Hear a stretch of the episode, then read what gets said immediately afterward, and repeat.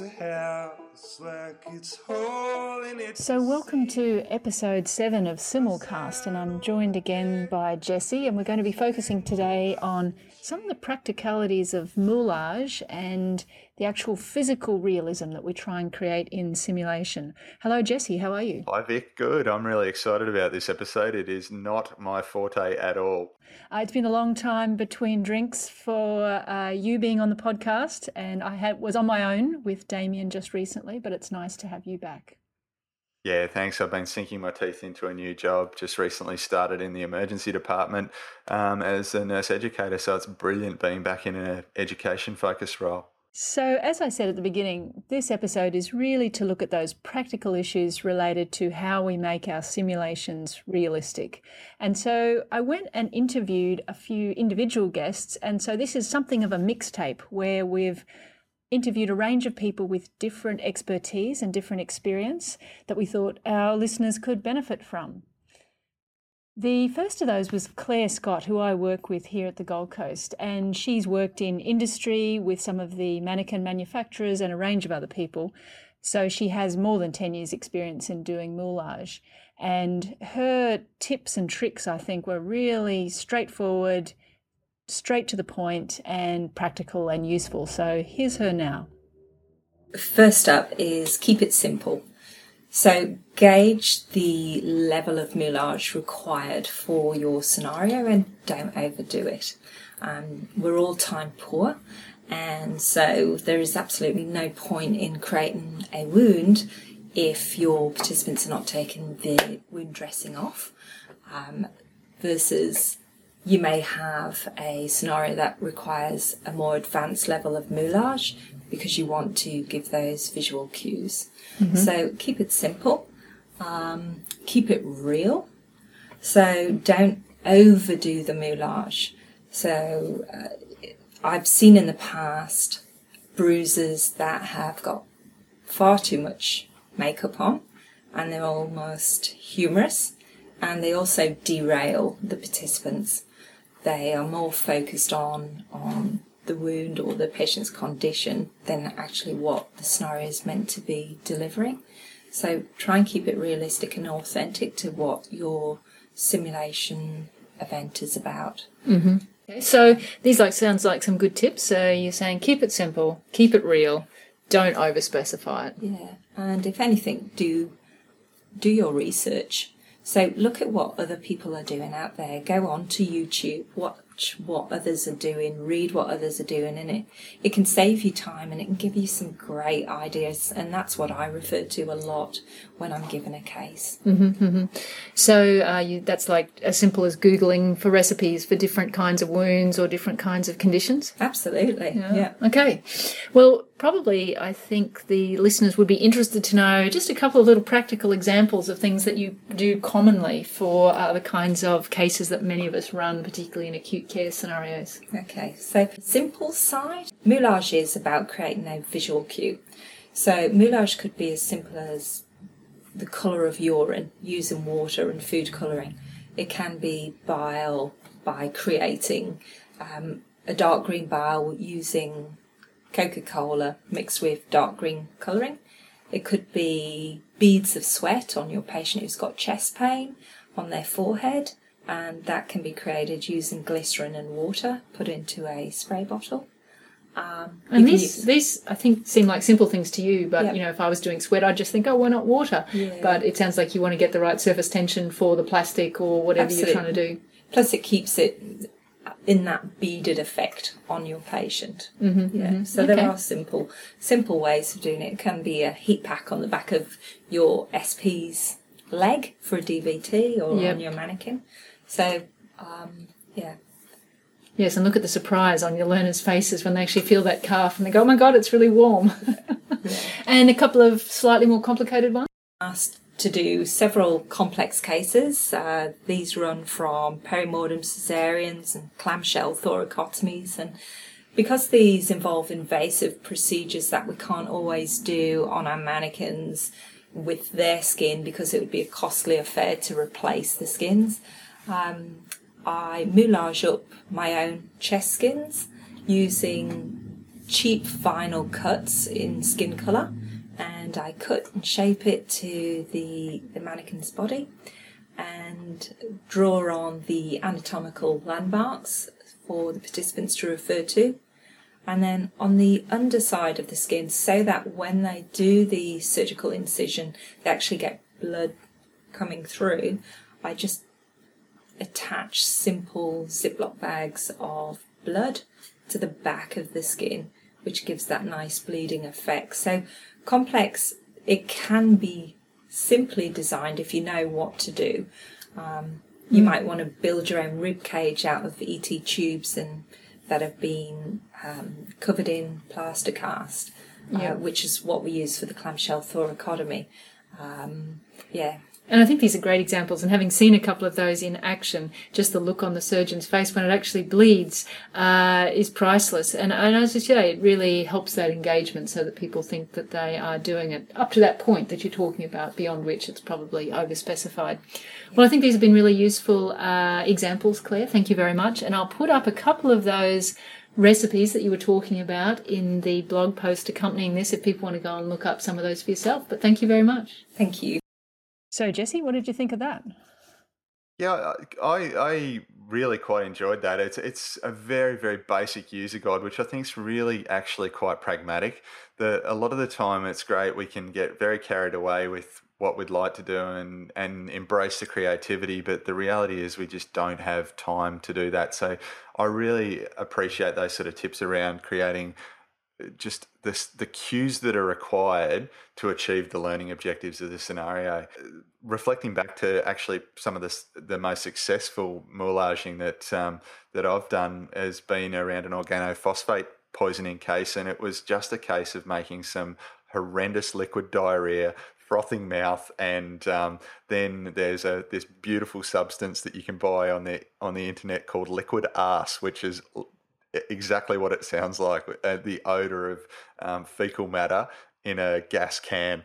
So it gets the cues across perfectly, and I particularly like the um, trauma rib cage that Claire was talking about. I haven't actually um, thought of doing that with creating the um, the ribs with used ET tubes covered in plaster. So that's great idea, great tip.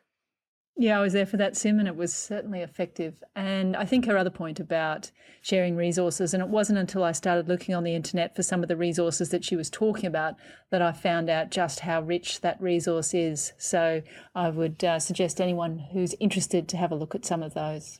So, my next guest was Kerry Schaefer, who's a very clever cardiologist that I met in Boston at the Harvard Macy program this year. And she was describing to me an educational workshop she was doing. And literally had a 3D printed model of a heart with a congenital heart defect. And so I interviewed her about how she came to be doing this and thinking more generally about how we might use technology and 3D printing for a different kind of simulation that is an educational one and particularly teaching anatomy and pathology. So here's Kerry now. So I've got with me today Kerry Schaefer, who I met in Boston recently, who's a cardiologist and who is also a medical educator. So, Kerry, tell us a little bit about you. I'm a cardiologist. I studied adult cardiology and do adult congenital heart disease here at Boston Children's Hospital.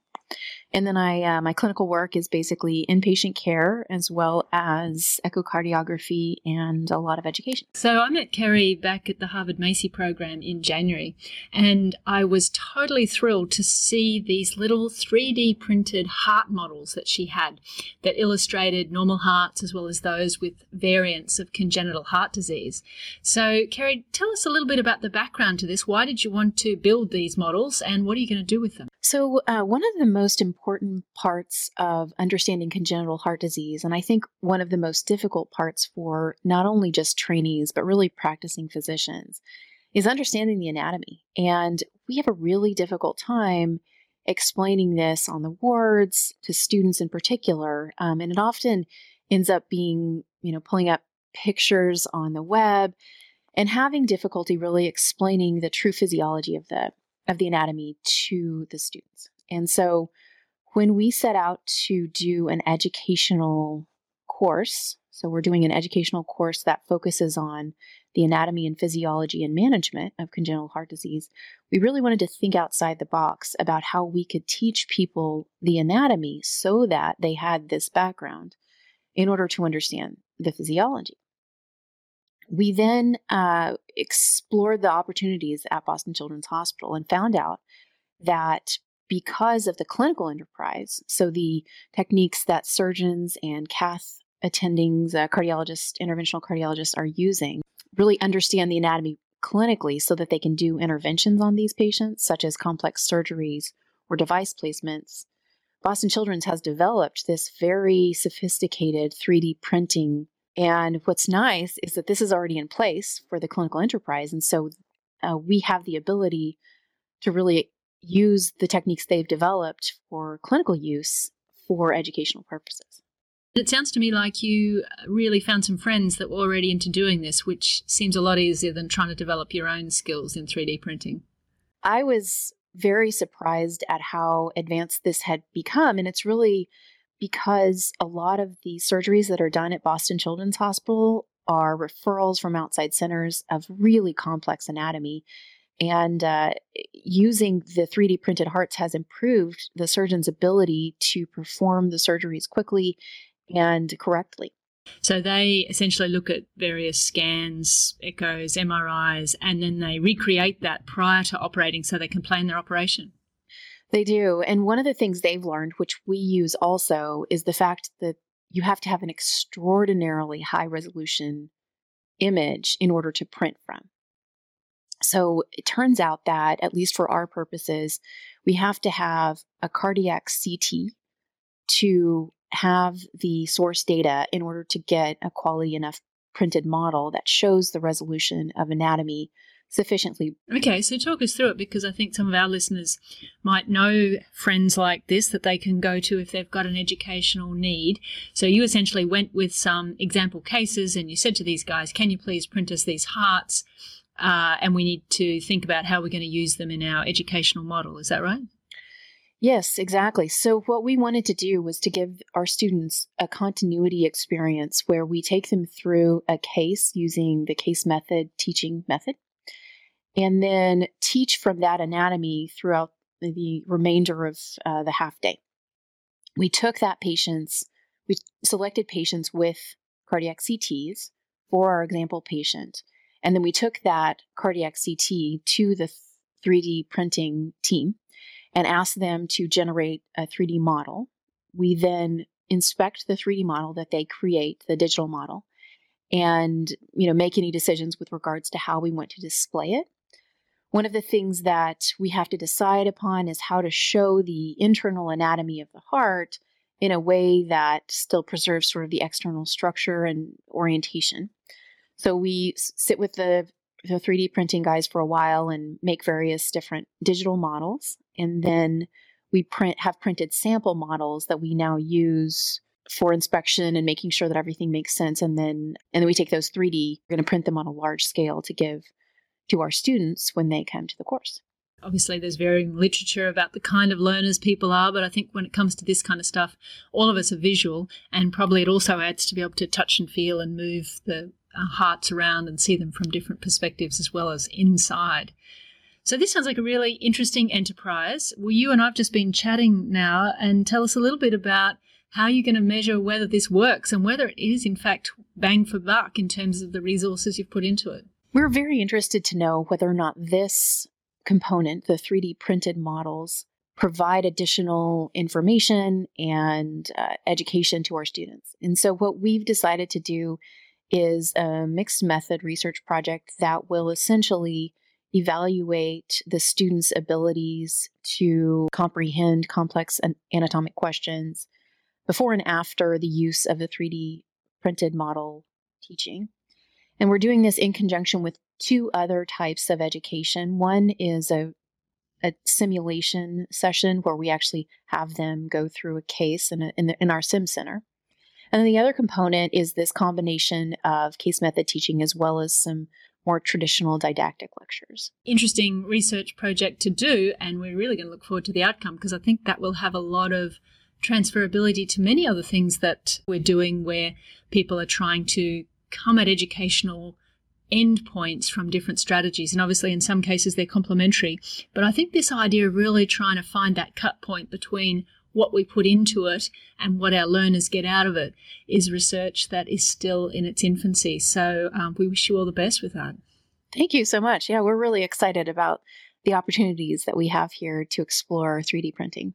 Pretty amazing stuff. Hey, Jesse? Yeah, amazing in its simplicity, I think, with that. Uh, the the thing that really struck me about uh, about this was I, have been in a number of situations where you're trying to teach anatomy and physiology and you're left to do it in very stale way. So this is actually a really beautiful example of um, of functional task alignment where you're trying to to create the perfect teaching tool for your objectives. The other thing I th- that this threw up was the uh, approaching the concept and the ideas of simulation differently, and this uh, and considering the potential um, for involvement of patients in, in, uh, or this this application in patient education. Have you um, had any patient involvement with with Sim before, Vic? I haven't, but the link that I've put in the notes there to the Boston Children's Hospital SIM program, which is where Kerry got a lot of her resources, they do a lot of simulation broadly for patient involvement. So they even bring patients in and run a simulation of looking after their child with their tracheostomy at home prior to discharge, as an example. And so they've got an entire simulation suite there that uh, recreates the home environment so that parents and families can simulate how they're going to care for their child. So I think there's a lot of that that goes on, Jesse, but you're right, it doesn't seem as mainstream in the simulation literature. And that's why I love doing this podcast because I genuinely learn something new every time we record. So that's really cool. Yes, and uh, for those interested, a shout out to Peter Weinstock and his group at Boston Children's. It's one of the most comprehensive simulation programs integrated with the hospital that I've seen. So go and have a look on their website and see some of the things that they do. And my next guest was Andy Buck. I went and did his course on procedures. This is the emergency trauma management course that he does, and this is the spin off procedures course, which, as a somewhat aging FACEM, I thought I better go and do to make sure my procedural skills were still up to scratch.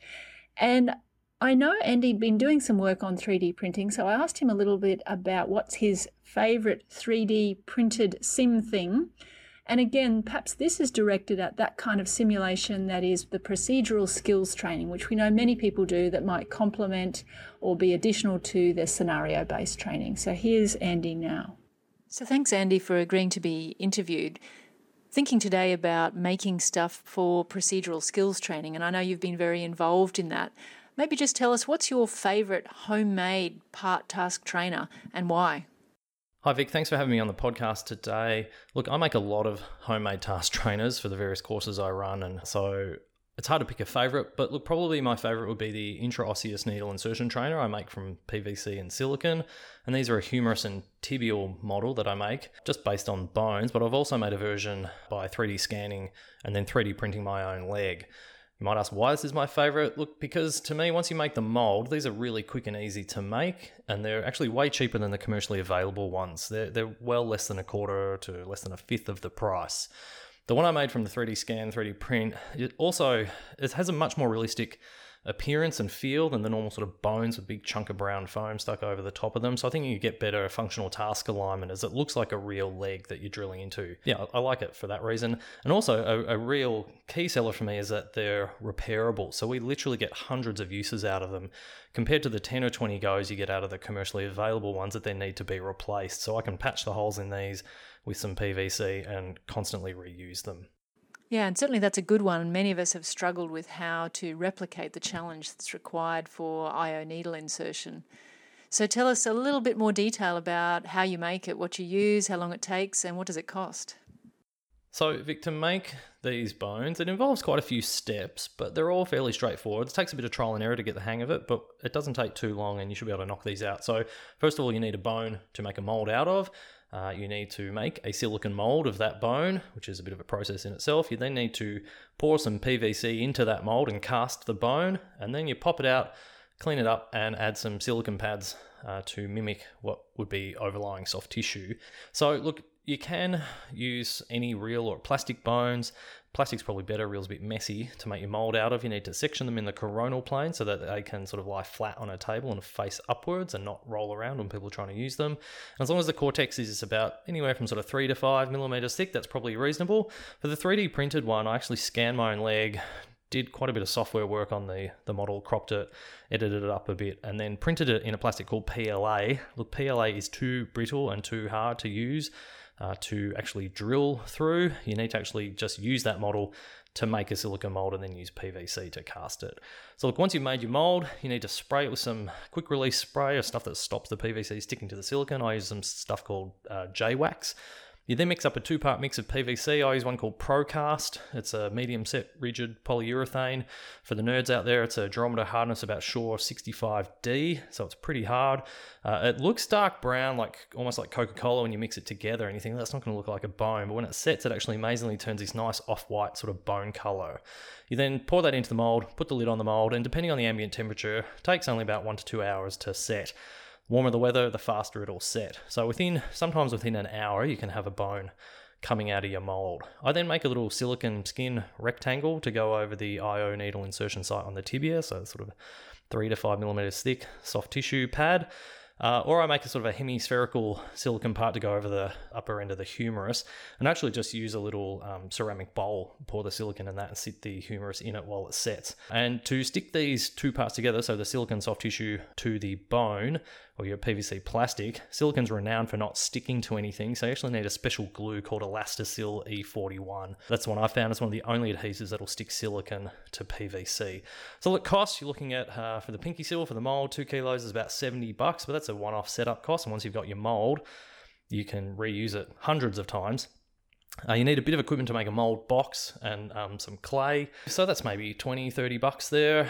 So looking about 100 bucks there. The Procast 2 kilos is about 77 bucks and it takes about 200 grams to make one tibia and one humerus. So they actually, for that part, only work out at about $4 each. Pinkysil for the skin, again, you're just pouring a tiny bit in and making these tiny little pads, one or two dollars. And the Elastosil glue is expensive, it's about 30 bucks for a 100 gram tube, but yeah, literally hardly use any of it and lasts a really long time. So look, overall setup, anywhere from sort of 100 to 150 bucks maybe. And the material cost is about five to seven dollars per bone. So compared to uh, 50 to 60 bucks a bone, they're much cheaper. You do have to factor in what your time is worth. But the good thing, like I said about these bones, is you can use just a couple of mils of Procast to patch the holes in these bones and reuse them. And you literally get hundreds and hundreds of goes out of them. So they're much cheaper, reusable, more realistic, better functional task alignment bones than the commercially available ones. So you've talked about this 3D printing, Andy, and I know of other examples than your tibia. Uh, Kieran McKenna presented his 3D printed larynx at SMACC in Dublin last year. Is this a modality that's ready for prime time for the average clinician educator? Look, 3D printing, I would say, is definitely not ready for prime time use for the average clinician. It's a really rapidly evolving space. And in a nutshell, I think it boils down to some key hurdles or barriers that exist currently. First of all, will be the terminology of the language, because it's pretty unique to 3D printing. It's like learning a new language. There's some software barriers, some hardware barriers, and probably the biggest for busy clinicians is time. It takes a lot of time to learn how to do this. I think it's definitely something that people will uh, possibly get more into over the next five to 10 years, uh, but I don't think it's quite ready for the prime time yet. So, look, if any of your listeners want to learn more about it, they can definitely contact me. I'd be happy to share my experience, and probably via Twitter is easiest if they just want to tweet me at EDExam. I'd be happy to chat. Well, thanks, Andy. Sounds like it's definitely watch this space, one for the aficionados at this point, but perhaps accessible for more of us in the future. So thanks again. In addition to Andy's um, Andy's talk about talking about using printed objects for procedural training, a really interesting application of 3D printing I heard a few years ago is um, from uh, the Clinical Skills Development Service um, in Queensland, been 3D printing um, parts for part task trainers and mannequins that have actually gone out of stock, so they're, they're no longer available to actually extend the lifespan um, of some of their still still usable resources. So I thought that was a really cool um, exercise in some in a very modern application, maintaining sustainability in SIM. So, for the final segment, I spoke to Jessica Stokes Parish, who we heard from last year as one of the conveners for the Australasian Simulation Congress. And the reason I spoke to Jess is that she's just published, I think, a really thought provoking article about our bang for buck for moulage and how much effort are we putting in and what are we actually getting out of it. And so I spoke to her about this article, so I'd encourage people to read the article, but here's what Jess had to say about it. So, I've also got with me Jessica Stokes Parish, who we met in one of the earlier Pause and Discuss episodes of Simulcast back at last year's Australasian Simulation Congress.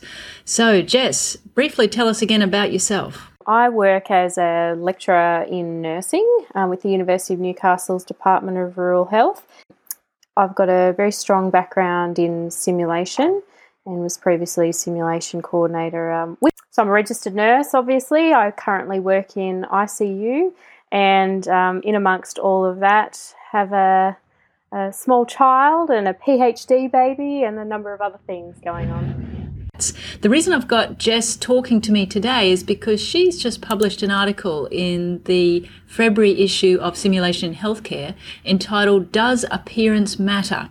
Current Issues and Formulation of a Research Agenda for Moulage in Simulation. Um, I'm going to put that article in the show notes, but it's a fascinating read and it really had made me think. So, Jess, why did you even get interested in moulage? When I was thinking about what my PhD topic would be and, and where I would go with that, I'd had a, quite a few conversations with my colleague Jan Roche, and we were talking, and um, she kind of suggested moulage. Maybe that's a, a topic to look at. And I, my immediate response was that I laughed and thought, who researches special effects makeup? That sounds quite funny. But the more I looked into it, and the more that I understood how much it was used in simulation and Um, and how much I was using it in my everyday practice, I thought, okay, maybe this is something to look at.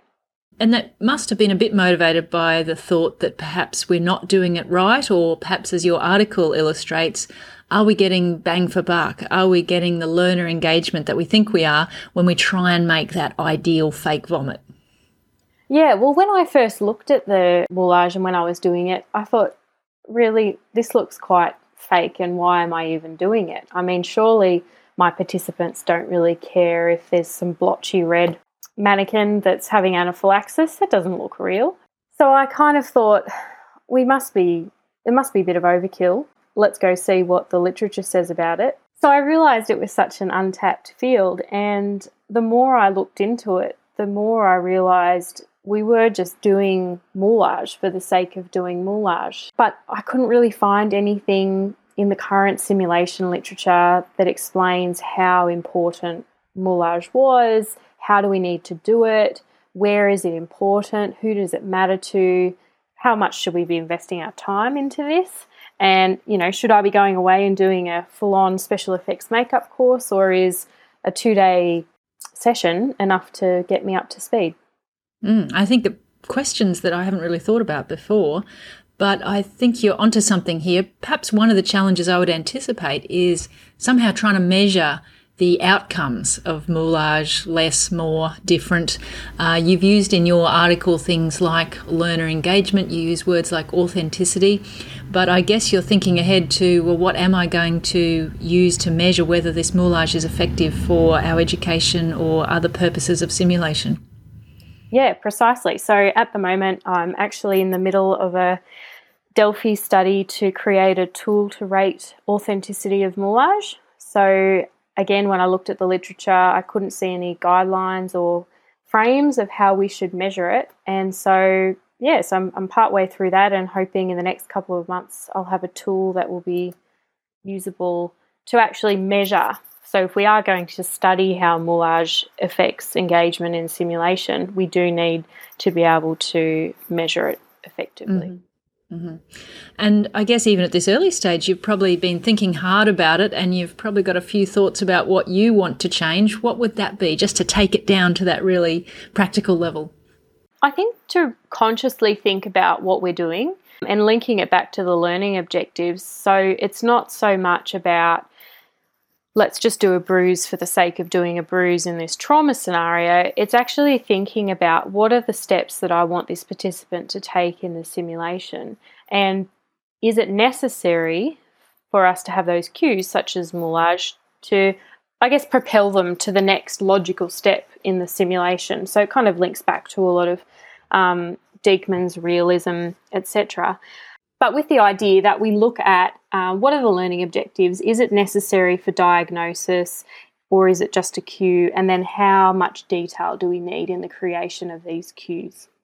Yeah, I think I know what you mean. We ran a scenario for our senior house officers on Wednesday, and it was about managing a behaviorally disturbed drunk patient and we used a simulated patient. So it's a great scenario, but we had a head injury and that was really important because that signal of having to decide is this person just drunk or do we need to manage them as a head injury was really important. Whereas obviously if it wasn't, who would care whether they had that or not? Yeah, exactly. And I don't think we're asking those questions enough. And I think that's something that we'll see from this research is looking at thinking about it more seriously and really putting effort into the instructional design of the physical cues. Well, sounds fantastic. Very interesting. I'd encourage everybody to read your paper. Obviously, you're talking about Delphi studies, you've got a few uh, research projects in the pipeline. Are you looking for co collaborators at all?